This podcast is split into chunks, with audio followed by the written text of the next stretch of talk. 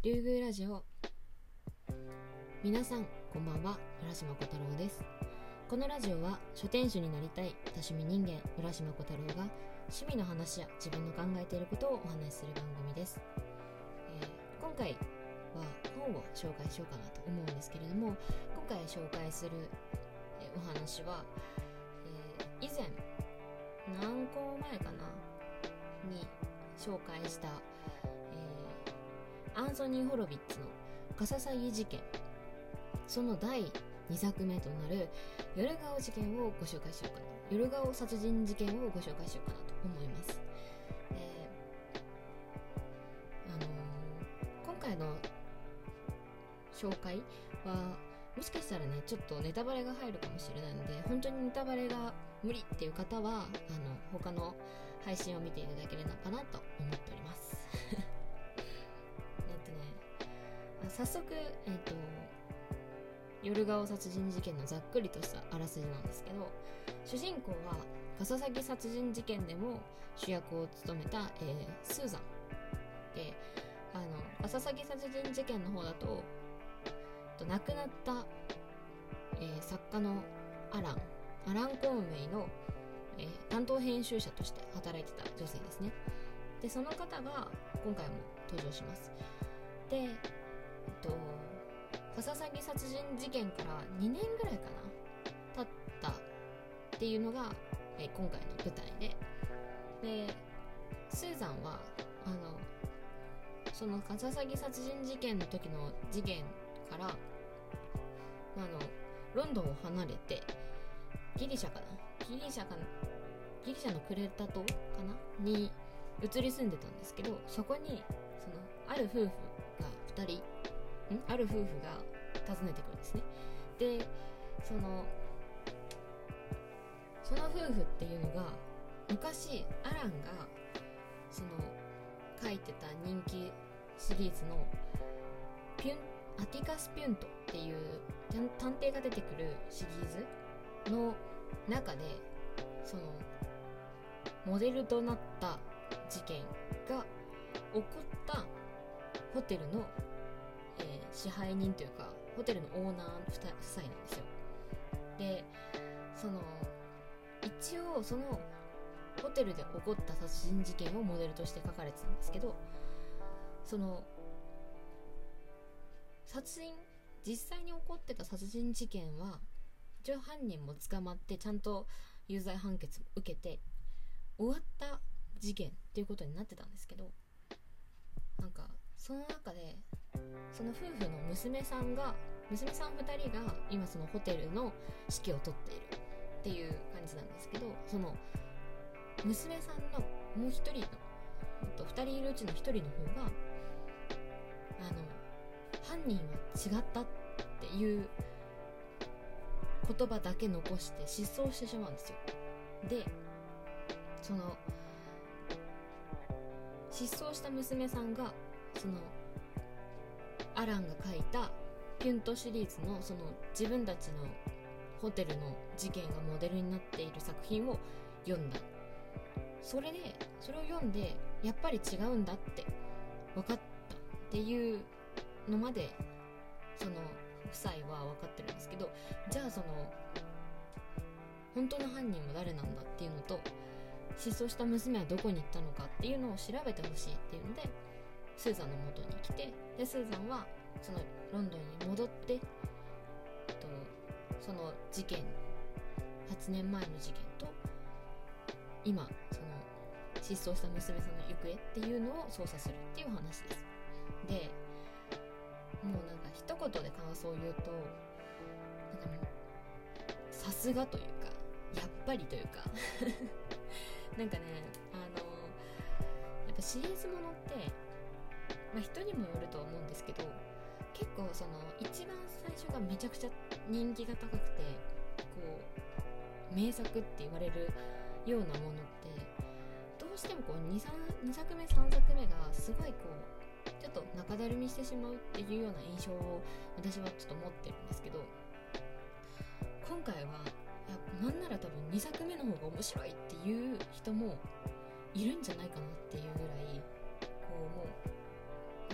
カササギ殺人事件とも同じクオリティというかなんかこう全然飽きさせない作品になってます。でそのカササギ殺人事件の方のちょっとネタバレになるんですけどカササギ殺人事件のあの本の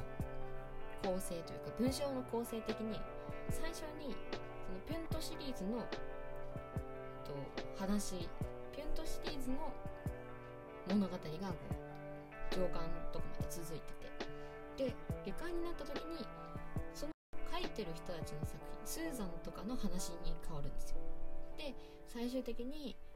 えっと、ピュントのピュントシリーズの明かされてなかったラストシーンっていうのが入るっていうような形になってて最初読んだ人はカササギ事件カササギ殺人事件を最初読んだ人ってえ何これ何が起こった？みたいになるんですけど今回はそのカササギ殺人事件を踏まえた上であの、まあ、最初はスーザンの物語になってでスーザンがその、えー、ピュントシリーズピュントのそのホテルに該当夜顔殺人事件だったかな？にあの該当するで読者私たちも一緒にそれを読むっていうような流れになってるからなんかこう前置きがあるんですよ。でそのこういう大体なんだろう。もともとその現実世界にこういう人たちがいてこういう人たちが一応容疑者としてなっていると。でえっとピュントシリーズのある中でそのも実際にいた登場人物のこうもじったりとかなんかこうちょっと名前を変えたりして登場させているっていう特徴があるんですけどじゃあその今出てきた現実世界のその失踪を追う中で出てきた人物ってそのピュントシリーズの中では誰がどれなんだろうとかっていうのをこっちも読者側も考えながら読んででその読み進めていくうちにカササギじゃないえっとピントシリーズの中のさ物語っていうのはちゃんと終わりを迎えるんですけどそのじゃあこの人が犯人だとしたらこれは現実世界では誰でなんでこんなことをしたんだろうっていうような読者にもめちゃくちゃ考えるというか読者もちょっと探偵気分になれる？っていうのがすごいね。なんかちょっとなんだろうただただ読んでるだけじゃなくてこう本当にこうのめり込んでいくというかうんとなんて言ったらいいんだろう。ちょっと感覚的にはホームズのあの相棒ワトソンワトソン君になった気持ち。にちょっとなれる気がします。なんかこうなんて言ったらいいのかな。なんかこうすごい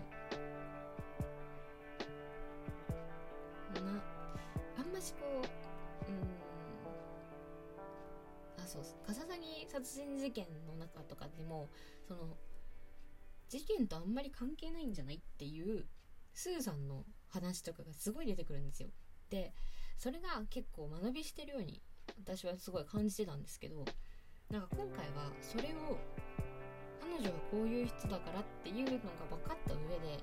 こっちも読んでるんでそしたらなんかなんて言ったらいいのかな。それこそさっき言ったみたいにまあシャーロック・ホームズいうホームズっていうのホームズの人物像も知ってる。で今回その事件と向き合ってるワトソン医師っていうのの立場に自分たちがいるような感じなんですよ。なんで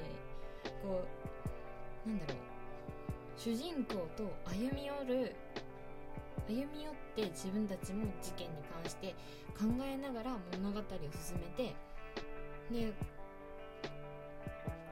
全てが